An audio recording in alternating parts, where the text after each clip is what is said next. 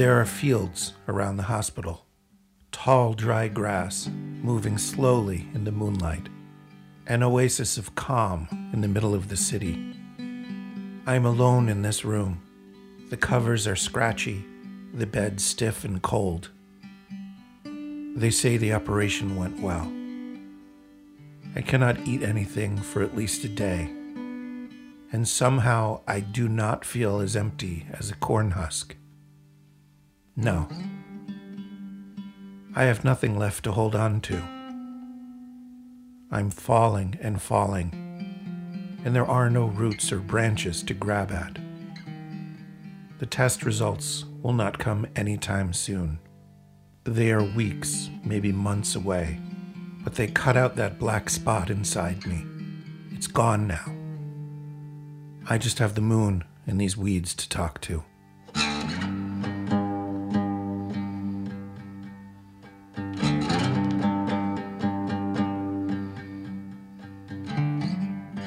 There are men in the next room being wheeled in and out with a forest of tubes and bandages plastered across their naked stomachs, passed out under sheets, on heavy gurneys, fast asleep, mouths slack, skin pale, streaks of iodine seeping through the white fabric. At least I'm not like that, I say to the empty chair next to me in a slow whisper. And then a day later, they tell me I can go home soon. I sip cups of sweet black tea. I talk to my children on the phone, and my voice sounds so foreign, as if it is outside of me. My wife wears that expression I know all too well strength and calm, fears tamped down, prayers and wishes for good news around her neck, like that string of pearls I got her years ago. She jokes with me about how thin I'm getting and how long this will last. The bills are paid. The doctors are thanked. My pajamas and a book I never even cracked open are tucked into the overnight bag.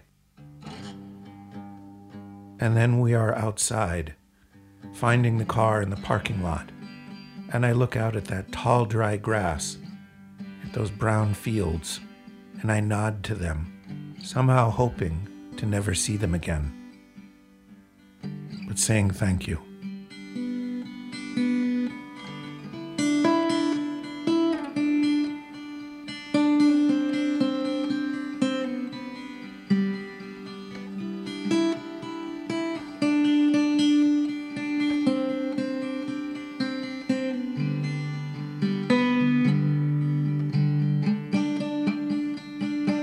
I'm Marco, and this is Songbird.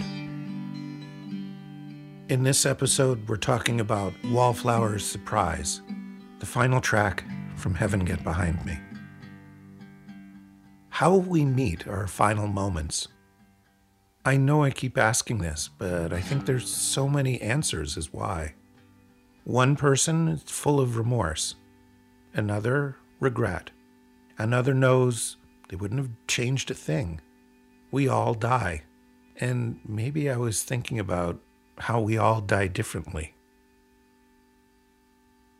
In the writing of this song, I asked a few creative what ifs and explored the course a different life would have painted for me. One where I did not find my wife, where I did not have these two magical daughters. Who would that man be? And what would be hanging over him in his last minutes?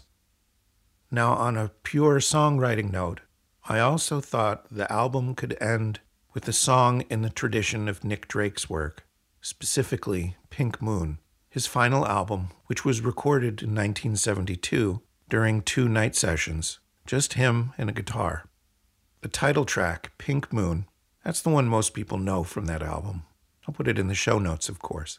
He died at the age of 26 from an overdose of antidepressant medicine. He recorded three albums in his career, and they are, without question, some of the most influential folk music, or just plain old music, to be written and recorded. He didn't play live much. There's no video of him at all. He was a shy, vulnerable person, and he dealt with severe depression most of his life. I think no rainy day is complete without at least one or two of his albums on, filling the house with that gentle voice, without a molecule of self awareness, just pure expression, humble music that transcends place and time. So, yeah, sure, I wanted to go for that. And even failing miserably at writing something in that mode felt like a good idea. It was my dream. And I was a guy alone in a room with a guitar. So maybe it was a dream I could not have avoided. So I ran towards it instead of shrinking away from it. But let's face it, I am not Nick Drake. I'm not even his garbage man. So, what am I? And who am I? Well, once you get past the sarcasm and the bitterness, I'm a bit of a romantic. And if you ask me if there's any love songs in my catalog, I'd, I'd say this is about as close as it gets. So I put my heart on my sleeve and I wrote the chorus first Dog days, salad days, heaven get behind me, heaven get behind me. Okay, so dog days. Those are those hot, lost days of summer in July and August when everything is dusty and sunny and they're sweet and they're quiet and there's no drama, there's no wrestling matches. They're a hammock and the sound of kids playing. Now, what are salad days? Oh, I love this one. Salad days are the nostalgic, youthful times when we were young and we were full of piss and vinegar and we were scrawny and we had pimples and we had weird shoes. And those pictures we look back on and we laugh at, but at the same time, we feel this little pinch of jealousy because we were somehow better then. We were more fun to be around. We were wild. We had nothing to lose and we were full of inexperience, not weighed down by adulthood with mortgages and careers. You know, this one goes all the way back to Cleopatra, who used the term green days like young grass, which, yeah, that green became salad as the years passed. So, salad days. And then we have Heaven Get Behind Me. There's so many biblical references in this song. When Jesus was tempted by the devil, he said, Get thee behind me, Satan, which is a rebuke or refusal of temptation, a sort of long winded way of saying no to the devil's temptations. And I decided that this man, this cantankerous, broken person, he felt this way about the promise of heaven. So, heaven get behind me is like saying, don't tease me with the promise of heaven. And at the same time, he could be expressing that he, he doesn't deserve it so much. And he's saying, I don't deserve heaven. No matter how you slice it, it's a hoax like Shangri La or something he doesn't deserve. This man is saying, flip that switch, dear angels. Get it over with and stop torturing me. Just let it be what it will be. In the end, he has lost all patience. And in that loss of patience, that desperation, he admits to himself that his life had some pretty sweet moments that he's pushed aside. There was a girl, well, a wallflower, a shy girl, shrinking into the flowers on the wall. And he did feel her sweet breath on his neck on a summer night. I wrote the rest of this song in one sitting. I rarely find the chorus first, but this was one I reverse engineered from this idea of asking heaven to get behind him. He's pleading and he's just begging for this.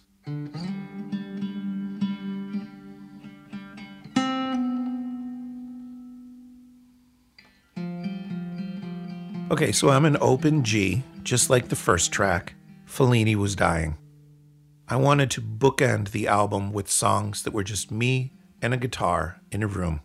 It was such a simple idea, and it was almost going to work. The demos really made me think it was possible. Now we're going to hear the demo, and for once, you're going to hear the entire thing, not just a snippet. I remember playing this for my older daughter Eve just after I recorded it, and she burst into tears. I felt terrible. And then she made me promise to do something with this demo someday, not to hide it under a rock. This one's for you, kiddo.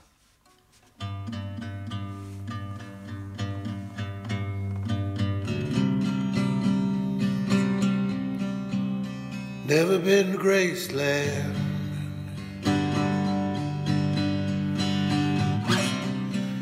The king is dead. Long live the king.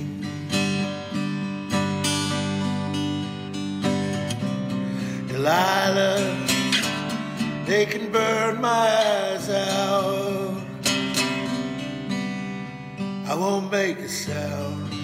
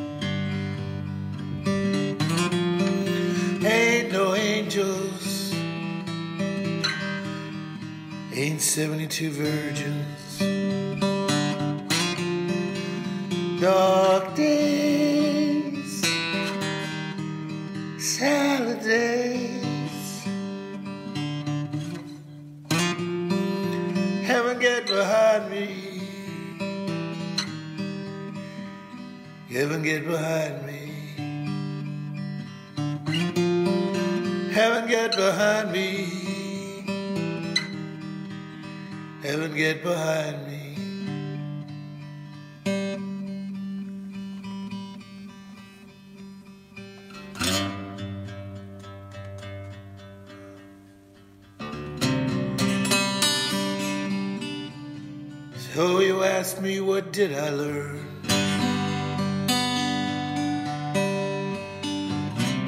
Nothing, woman. Nothing at all.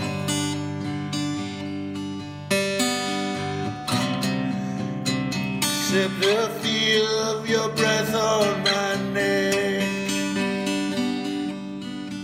on a summer night.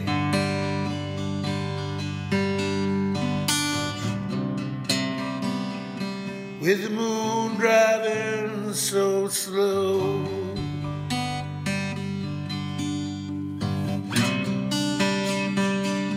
You're the wallflower's surprise.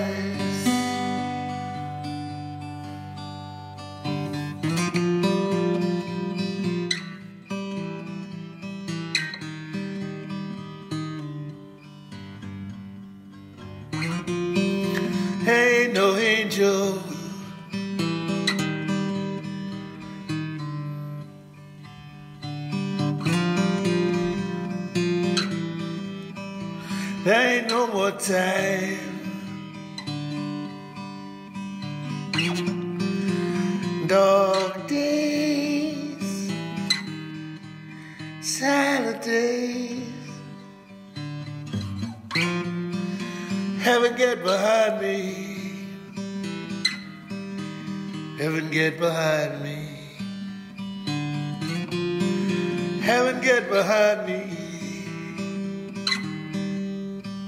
Heaven get behind me.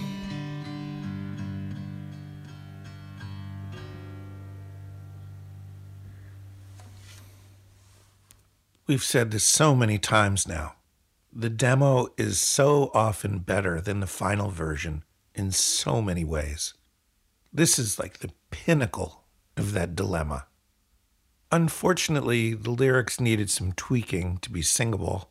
And, you know, I was tempted to use the demo as the final for about five seconds. I know it's crazy.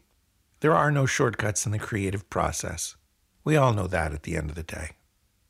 The king is dead, and this guy has never been to Graceland.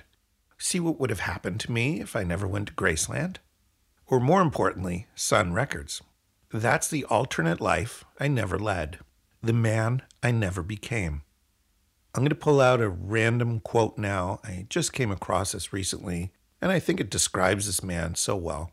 It's from Isabel Allende, and she says, We are in the world to search for love, find it, and lose it again and again. With each love, we are born anew. And with each love that ends, we collect a new wound. I am covered with proud scars. So that's our guy. And we have this demo. The album was recorded in sequence, and this was the final one to nail down. I had this fantasy to do it with my 12 string Gibson, because Nick Drake played a 12 string on so many of his songs. It's good to dream, but ah, if the dream is not in the cards, it is so painful. So I tried it with the 12 string, and it's just way too much guitar. There's too much going on. It was like trying to squeeze an elephant into a broom closet. So then I tried the 100 year old parlor guitar, which is what I was using on the demo. Easy, right? I ended up doing seven entire sessions, and each of them was many hours, and they were all failures. I don't mean kind of okay because I'm some kind of perfectionist. I mean, they were way too fast, or they were just very sour sounding, or I sang the stuff so many times that it was just a completely bad performance. This was nothing to end the album with, and it's not the last thing I wanted people to hear. I kind of thought I'd set the bar way too high with that freaking demo. It showed how easy it was to do, and it showed how far I was missing the mark months later when I did the real recording. The real recording. That's one a stupid way to say it. After every session, my wife would ask me, Did you get it this time? And I would pause and tell her, No. The whole house was pulling for me. I was not doing this alone, but it was still dead in the water. Then somehow the trusty Waterloo WL 14 came out, and I tried it one more time. And I ended up changing some of the melody. I took it up a third in a few spots. By changing the song a tiny bit, that might have made it a little bit new again, something to discover, fresh sounds to learn. And then I finally nailed down a take that was okay. And just like that very first track, Fellini was dying, this fantasy of just a guy alone in a room with a guitar, it was too flat. It just wasn't substantial. So I delicately, gently tried a few things to build it out. First, a train arrives and goes away, and then we have that lonesome whistle at the very end. The train was wailing in the distance, not so different from those horns in Mascara and California Divorce. Then I tried some harmony singing, but it was just way too much. So I literally just hummed in parts. And you you don't really know it's there most of the time. But harmony singing, or I should say harmony humming, big choirs do this. Hum. It's beautiful and it's so simple. And then I pulled my boots on and I put a harmonica mic on the floor and I stomped. Now, Marc Bolan of T Rex used to do that on songs like Bang a Gong. And by the way, I did not think this up, I just knew it was worth trying. Now, I did this at about 2 a.m., and I may have kept everyone awake for an hour or two when I did it. They were very polite the next morning. So, those footsteps, they're walking towards and away. And they really painted a picture for me. These were not sound effects that I found, they were made. They were my boots.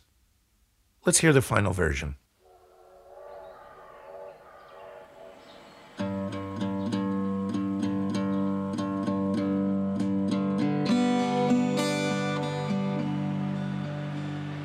Never been to Graceland.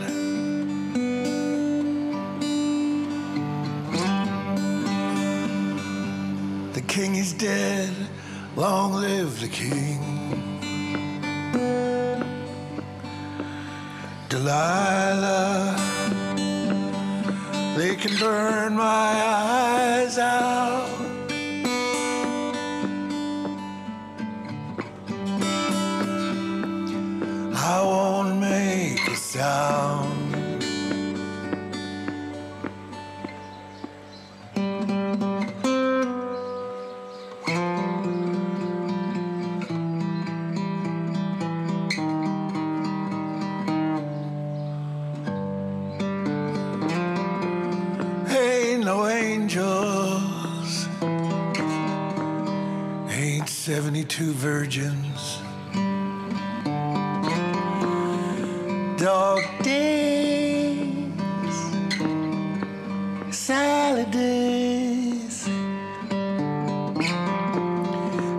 Get behind me. Heaven, get behind me.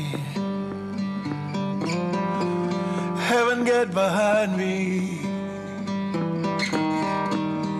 Heaven, get behind me.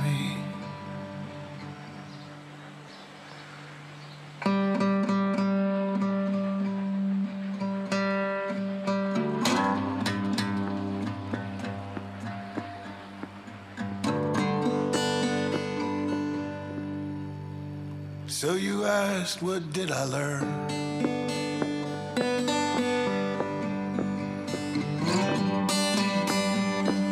Nothing, woman, nothing at all.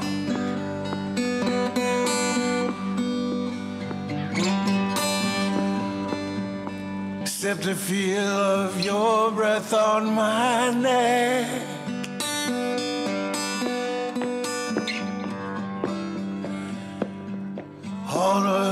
Summer night.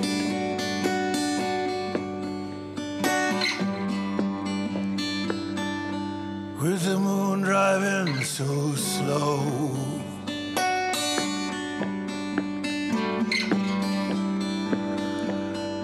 You're the wallflower surprise.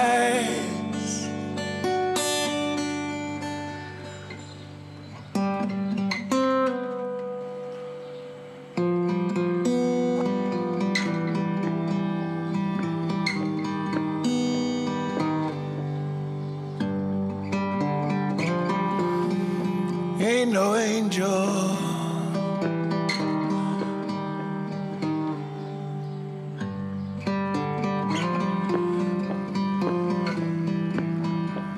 Ain't no more time.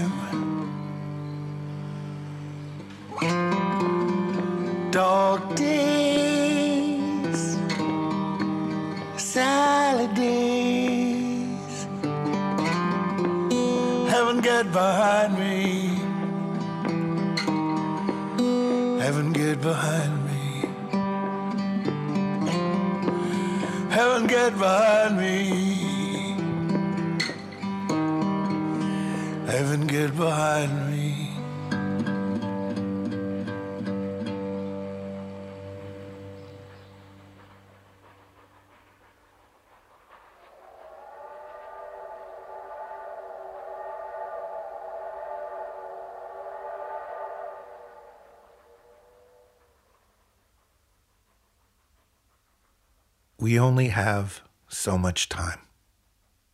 I love how this guy still has questions, and the angels are well on their way. He's still a bit of a hopeless romantic. He's so honest, and the train's coming. So, yeah, we only have so much time. You know, I failed to explain something from the first verse. Delilah, they can burn my eyes out. I won't make a sound. This is borrowed from the Bible. Samson was an Israelite. He was a big, tough guy. He killed a lion with nothing but the jawbone of a donkey, as the story goes. And he had this long hair, and his weakness was if the hair got cut off. Okay, I'm kind of oversimplifying, but hang in there. He had a lover, Delilah, sent by the Philistines. And I should not say she was his lover because she didn't love him. And he probably was deluding himself to think that he loved her too. They were sleeping together. And she betrayed him and delivered him to the Philistines. And they cut off his hair and they tore his eyes out. But what blows me away is that only after he was blinded did Samson truly understand where his faith and his strength came from, and that they were even greater now. He saw more of God in his blindness than he ever did with his sight. That's the paradox I found myself in when I explored this other self, this other me, the man who did not find love.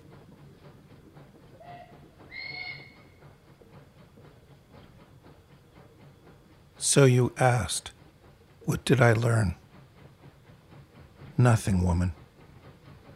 Nothing at all. except the feel of your breath on my neck on a summer night with the moon driving so slow. You're the wallflower's surprise. There ain't no angel. There ain't no more time. Dog days. Salad days. Heaven, get behind me. Heaven, get behind me.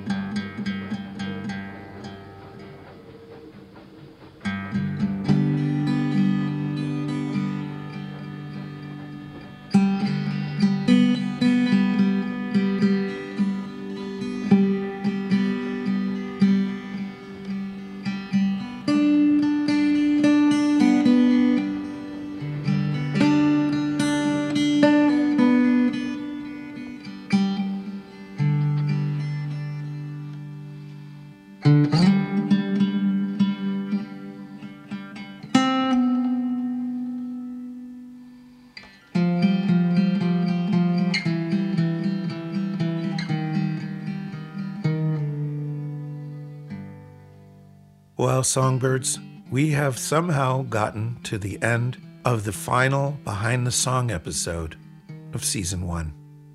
The next few are liner notes episodes.